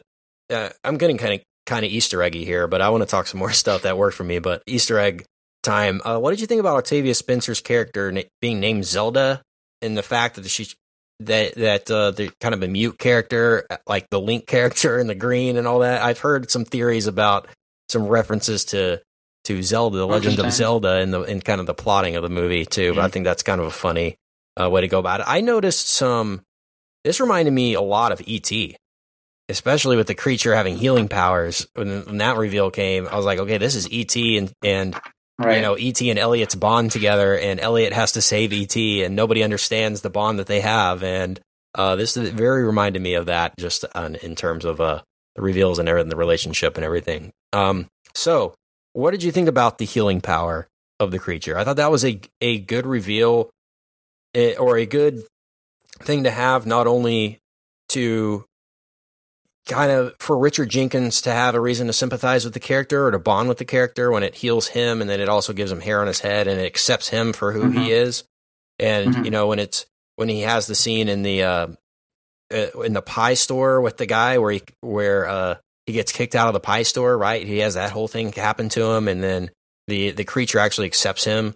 Uh, there's a Yeah. big that's a big emotional moment in the movie, and um, so I think that works. And the scene that really worked for me was was where Sally Hawkins is telling Richard Jenkins why they that he needs her help to break this thing out, and it's like he accepts Yes. me. I mean, that moment is like yeah. top scene of the year, maybe. Uh, that that was a great. It just where he's reading her sign language. You know what I'm talking about? That that Mhm, um, mhm. Yeah. uh, he Yeah. accepts me for who I am. He sees me for me and all that. He is me. And I just love that. I thought it was really well written and a perfect note uh, to kind of really bring in the emotion of the movie. And it worked for me. that that like 90 or you know 90 second to two minute sequence or whatever Mhm. that you're that you're alluding to there with Eliza and Richard Jenkins' character for me I mean that if, if I was to pick a highlight of the movie that would be it and I think Right. that's a kind of a big success for the movie given that it's a Del Toro movie and that that that you know little sequence there doesn't really include anything like fantastical like the the merman's not in that Right. He, he obviously is a big part of the conversation but he's not in the scene or whatever but I mean, if if I was going into this movie, you know, Lady Bird's my favorite movie of the year. I think I thought I thought coming out of it when I saw that a couple months ago that Saoirse Ronan is best actress. But after seeing this and after seeing that sequence in particular, I was like, oh no, I think I think Sally Right. might have just yeah, that, that, up for that sure. one was just, it was Yeah. incredible. And I thought Sally Hawkins deserves a lot of credit. She apparently did a lot of research here with Charlie Chaplin and Buster Keaton and going back Oh, and, wow. and looking at how to interpret yourself without talking. And she, she deserves a lot of Awesome. credit for this performance. And I thought the scenes that they had with the music and her watching the the dancing on TV and all that, I thought that was really a stroke of oh, genius yeah. to to bring some character development in a character that doesn't say anything. Uh, So that was all good. Yeah. Yeah, the Um, degree of difficulty is pretty pretty amazing. very Go difficult. ahead, sorry. Very difficult. I'll be honest, I didn't know going in that she uh that she played a mute and it was it would took me like one minute to get adjusted to that and I was then I was like, oh wow. She, I, I mean that it was one of the better performances I've I've seen in in a in a very certainly of the year in a very long Mhm. time. She did an incredible job with that. What about Sure. the fact that Michael Shannon's character has the whole thing with the fingers being bitten off by the creature? That's his pinky and his ring finger. Uh, saying pinky representing the promise he has to the government to kill the creature and not let it do escape or whatever he has, you know, and the other finger representing his family life. And he sews them back on himself. And when he realizes that that both of those things have gone awry. He rips off the fingers in this very dramatic moment. I thought that was a cool thing. When he the fingers like Yeah. rotting and they're like, dude, have you smelled those things? Yeah. like that was That's such a that Del, was little. Del Toro thing. yeah, yeah, that was. It, but to me, the scene with uh, that I was alluding to earlier with Eliza and Richard Jenkins, it really proves that Del Toro can can make a great movie without a monster. Like, and have a great Yes, team. exactly. Like, exactly without a without a monster involved, and that is like you said, Alex. That is exactly what he's known for. Is like, yeah, well, Pacific Rim. Right. loved it when the robot shot the monster in the face. That was awesome. No one ever talks about the dialogue scene between the two generals, right. Right. or something like that. So that is a good. That's a very good point. Okay, uh, let me see anything else I have here.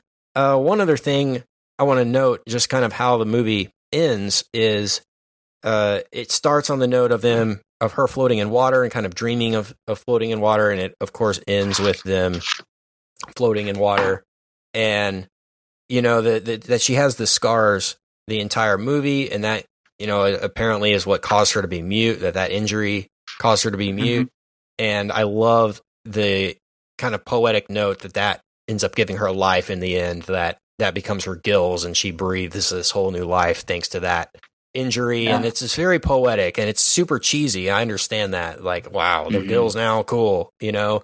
But i thought that was a very uh it's an artistic way to do it and this movie is an art project to me. This is more this is more about one guy's vision for this story than it is trying to be this big franchise you know? I, I Yeah, really that's a good feel like i it. really feel like that, that with this. This is a this is an art experiment or art statement by Guillermo del Toro, and I think this will be the most artsy Oscar movie he might do. I think he might get out of his system and is like, I'm going to go make Pac Rim movies now. I'm good, you know. I maybe, um, but yeah, that that that for me really worked well with the the gills and her becoming a part of that and all that. Um, I don't know how how did you guys feel that this ended for you? It's always the endings always can make or break it, right? Yeah, I- Yeah. I, I was a little underwhelmed by it. Kind of rolled my eyes. Unfortunately, I, it was just a little too on the nose for me. But I, I see it's trying to make a statement. Totally get your opinion on it. But for me, I Mhm. couldn't get past the uh, kind of cheesiness of it. What about you, Brian? Yeah, I'm with I'm with you. I, I felt like I could see that see it coming from the very beginning that that's how it's going Mhm. to uh this is going to play out and I don't know. That doesn't that's not necessarily a bad thing. There's ways you can do that and and I'm not saying I don't even know that it was for me was bad. It just was a little bit it, to your point Rich, it was a little more roll my eyes than than I it needed to be for the movie to come together perfectly for me at the end there. Mhm. Yeah, I, I think for sure. Like, I mean, one one of my favorite things, you know, one of one of my favorite uh, marks of like a good movie is like how how thought provoking it is after I leave the theater and how much I I really think about how much was I challenged by what I just saw, you know. And I mean, if there if there's like one big complaint that I personally have with it is that you know, okay, like I I get what's happened. It's certainly not.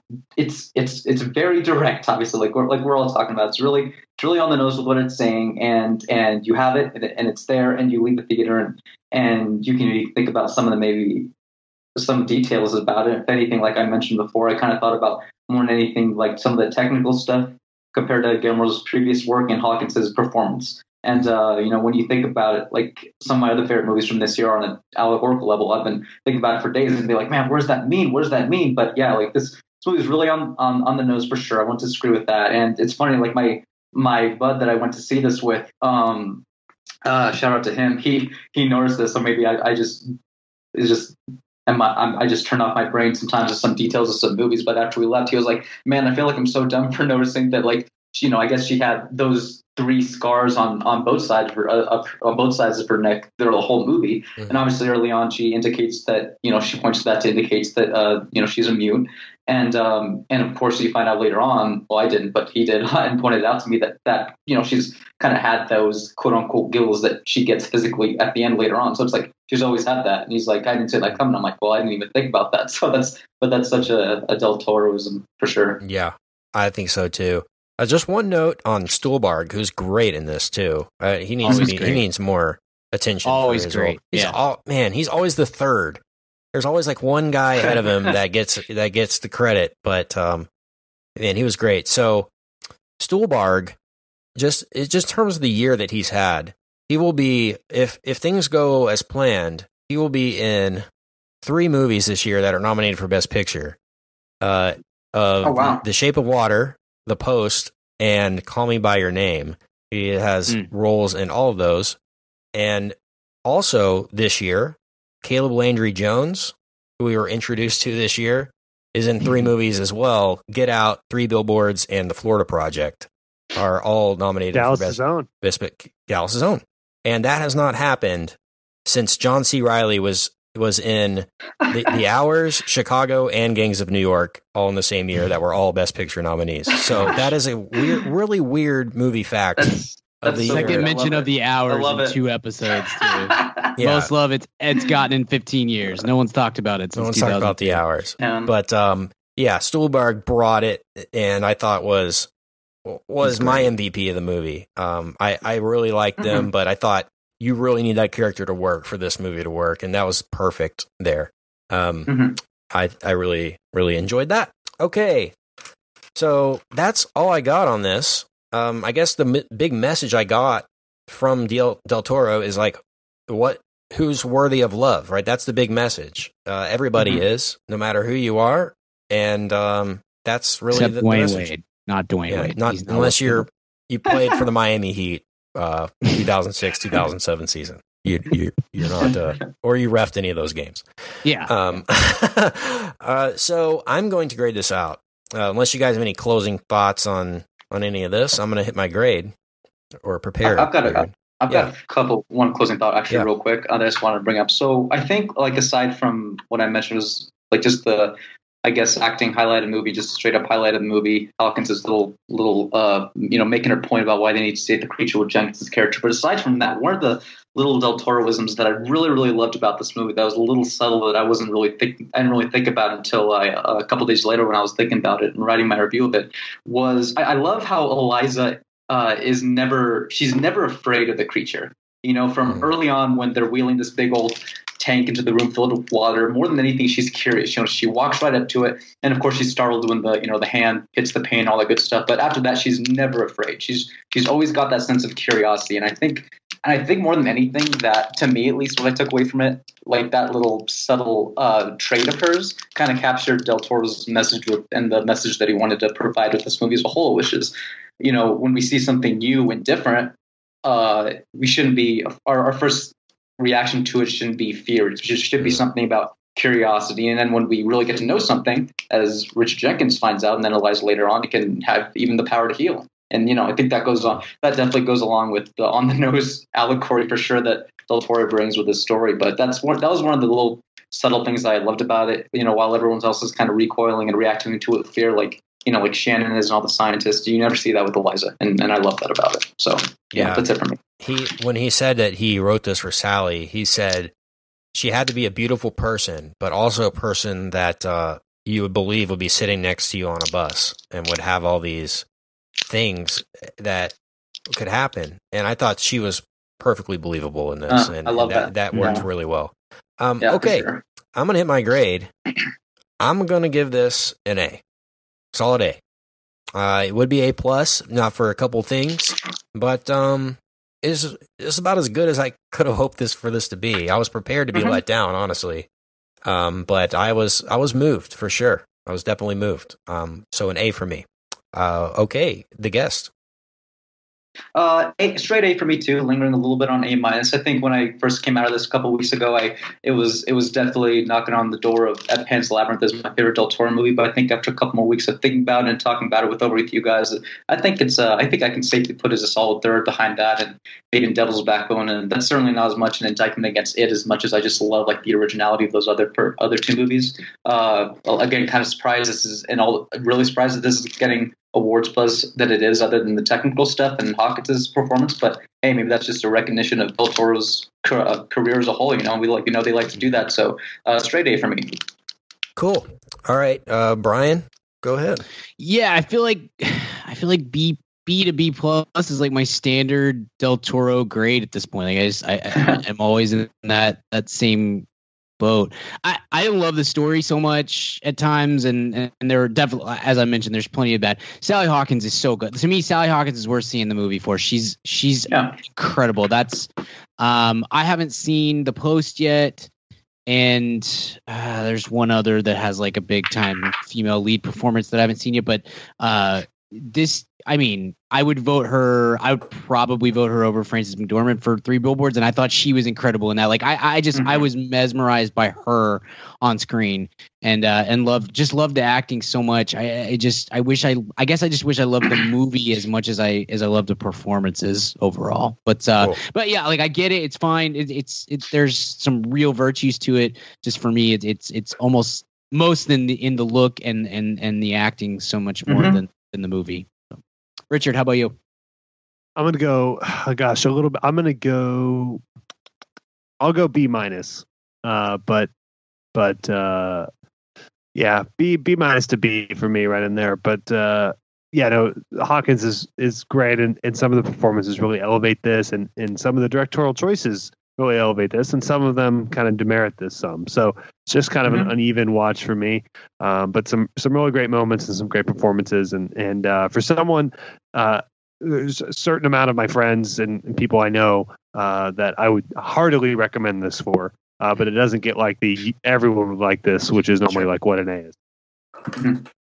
Exactly, man. This this has such a I don't know film school quality to it, doesn't it? Though, like you're gonna be Yeah. let's review The Shape of Water in ten years. Very, it's got that Del, Del Toro is like I said, it's not it's not shy about his messages at all. That's for sure. Okay, let's move on and hit a weekly recommend. Weekly recommends. Okay, we will start off with our guest, Alex, for his recommend. Yeah, so uh, last uh, right about this time last year, I remember hearing about this little French movie that uh, was maybe possibly going to hit theaters. You could tell it was like it'd be a small time indie thing, even if it did limited run one or two weeks in theaters. Uh, it's called Raw, and I don't know if you guys ever heard of it. I I didn't catch it in theaters. Like I said, I I must have been some other stuff in the time that took priority, but. Uh, it was on Netflix. It's been on for a couple months. Finally caught it yesterday, and it's holy crap! First of all, I mean, it's it's basically to put it like in uh, the the elevator pitch. It's like a coming of age story, like directed by like Dario Argento about like cannibalism. And I know that sounds really weird, but it's it's it's a really fantastic little tale about this. Uh, like I said, this French girl who goes basically goes to vet school, and I mean, beside but not to get into spoilers, people are intrigued to watch it because I definitely recommend it. Um, you know, she she like like anyone maybe just now started to go to college they she discovers some vices she discovers some new interests and things like that and uh, hers just happens to be a little a little more uh, gorier than than some other ones. So it and it's just a kind of a perfect little an interesting eccentric coming of age tale disguised uh, as something uh, you know this little sprinkling of horror in there. It's, it doesn't go in all in on the cannibalism uh, trope of it but it touches on it and and uh, it's kind of another like sisterly bonding movie too, which is which was really unexpected about it. Um, so I definitely I definitely seek that out on Netflix. It's not there's a couple cover your eyes moments just out of the ooh yeah kind of moments of it, but other than that, it's it's uh, definitely an enticing watch and one of my favorites of the year. So I'd seek that out on Netflix Raw.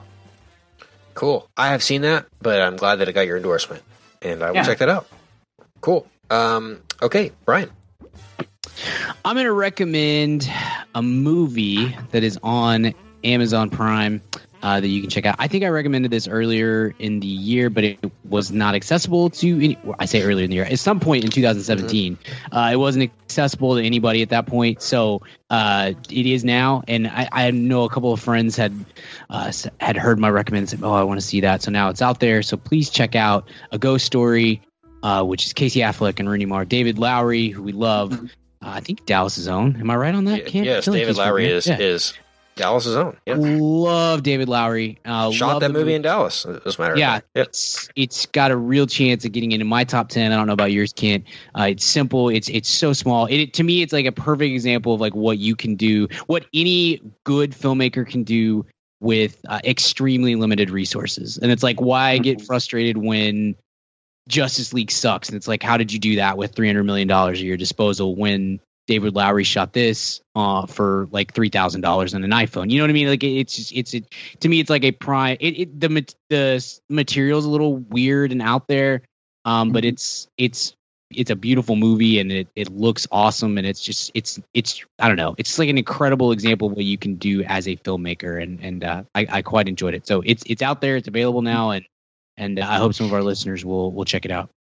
Very cool. Yeah, I really enjoyed that, and um, um, check out our our eventual top ten list, maybe for some more combo on that For sure. uh, coming. Mhm. All right, I'm going to recommend a documentary this week that I saw on Netflix. It is a documentary about art called Blurred Lines Inside the Art World. And this documentary is really about the art houses and how they have kind of inflated what the value of art is. And these art houses that have sold paintings for $200 million, $300 million for, for a painting. And it really has caused this kind of weird conversation about what the value of somebody's art is, if there even is a monetary value you can put on it, and kind of this ripple effect that it's had in how people make art. Like some, there's a section in here where they talk about artists that create art solely for the purpose of selling it. Like, is that art then? Uh, so there's this, it's a really intellectually kind of stimulating conversation, but it's also very informative from a educational standpoint on uh, kind of that world of like how do paintings get in museums and things like that. Uh, is really informative in that from that aspect. So it's on Netflix. It's called Blurred Lines Inside the Art World. Uh, not great from a production standpoint, but a very informative documentary. If you know nothing about that, I would suggest watching that if you have Netflix. So uh, check that Mm. out. Blurred Lines. Not the uh, Robin Thicke music video, but check that out too if you can. Recommend that as well, and the Marvin Gaye song that it stole from. Right. Just just cover all blurred lines. I Yeah. like. Shout out to Miley. All right, uh, go ahead, um, Richard. Yeah, I'm going to recommend a podcast that I know you two have listened to, uh, and we recommended earlier in the year on a different subject. Uh, the Origins podcast is back. It did uh, it did the Curb Your Enthusiasm kind of oral history. It's like a podcast oral history is the best way to describe it by uh, James Miller, who does uh, oral history books. He did the ESPN book, and he did um, the CAA book and the SNL book, and uh, the, he's just a really kind of interesting uh, culture writer, media writer. And uh, he has a new podcast, and he he has a podcast called Origins, and he does like two or three seasons a year um, about a different topic. First, like I said, was was Curb Your Enthusiasm. The second one is about ESPN. And it's a really interesting. I like it more. I'm. I, I like. I love sports. Uh, but I, the more I've listened to this, and I was like, gosh, I, I would pretty much recommend this to anyone. Um, the first episode is about the social media policy of ESPN and the issues they've had um, uh, with Jemele Hill and, and various other people. When do you? How do you tell employees like what they can and can't publish, especially in a really public-facing company? It's just a really interesting sort of management, even though it's it's about ostensibly sports and and sports media. Um, it's a really interesting study on how how the world has really changed and, and how corp- corporations should act. And it's just I found it to be a really captivating hour and a half um, and loved it. And then the second episode is about my favorite show of all time, Pardon the Interruption. Uh, which is the greatest show in ESPN history and probably television history, I would say. um, the most uh, impactful and favorite show. And it's about the history of that show and what makes it unique. And that's really interesting. A, cool story and really fun characters on it. Uh, but also B, uh, how it, really effective on like how to manage something, how to build a small business, how Mhm. to um, actually operate something cool and maintain your sanity and and uh, you know and how to break the mold within the mold kind of in a way and really do something interesting and innovate uh, within it. It's just a really i thought uh, really smartly executed uh, podcast. So both those episodes are great but the second one episode two on pti is is the best and and, Yeah. and mr tony is king of all of us. Incredible listen. That- i mean i i blew through both of those uh yesterday i guess and it was that's some of my favorite s- some of my favorite podcast listening uh ever really. I mean it's it's it's unreal. Even if you're not you know there's there's not a whole lot of people who are like nope just totally out on uh on espn completely. Never no not familiar. I'm unfamiliar with the the subject. Um but it's man it's it's really good listen uh, period. Yeah, very Nice. very cool if you've seen PTI on just kind of how the show was built, why they have the clock, why they have the rundown, why it's called PTI, and pardon the interruption. There's very cool. I loved it how Easter eggy it was, and I I feel way more informed now on the show. I like the show more now after listening to that. Very cool, very good, and, and the Curb episodes were great too. If you haven't heard those, that's a side recommend too. Go back and listen to those. Those are those are wonderful. And companion that with our rants and raves, Curb Your Enthusiasm now in your podcast feed from Mad About Movies. Okay, Brian, where can we find you online, sir? You can find me on the Twitter at bgill12. You can find my writing at madaboutmoviespodcast.com. Uh, Richard, where can we find you? You can find me on uh, all social media at uh, Richard Barton or the Mad About Movies podcast newsletter, which will be out uh, first of February. Alex, my friend, thank you for joining us. Would you Yeah, like to you. do you do you stay do you stay secret? Do you want to give out your social media or maybe your uh, if you write movie reviews where we could maybe find Yeah. those? Oh no, I'm very much on the social media. So uh, you can find me on Instagram and Twitter at AlexLynch695. And yeah, if you guys would let me indulge myself and plug my my little blog, uh, uh, it's dalexlynch.wordpress.com. I have all my reviews on there, and uh, yeah, that's where you can find those. D as in letter D. yeah, D D, as D in Edward, alexlynch.wordpress.com. Cool. Yep. Cool. What was And your three- social media handle again? Alex Lynch six nine five. Nice. What was your social security should number say again? too. yeah, social Uh, one security. two. They don't. At some point this year, we think we'll have some of Alex's stuff on uh on our website or in the newsletter. Cool. Contributor. You got the stamp of For sure. approval. I'd be happy to do it. Awesome. All right. Well, thank you for being here tonight. Uh, next week, we're talking the post. So until then, for uh, Brian and Richard, I'm Kent. We'll see you next time at the cinema. Goodbye. Hey, baby, I hear the blues are calling. Tossed salads and scrambled eggs. And maybe I seem a bit confused. Yeah, maybe, but I got you pegged. but I don't know what to do with those tossed salads and scrambled eggs. They're calling again. Scrambled eggs all over my face. They're making me yah-yah.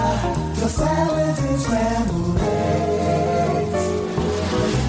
They're calling again.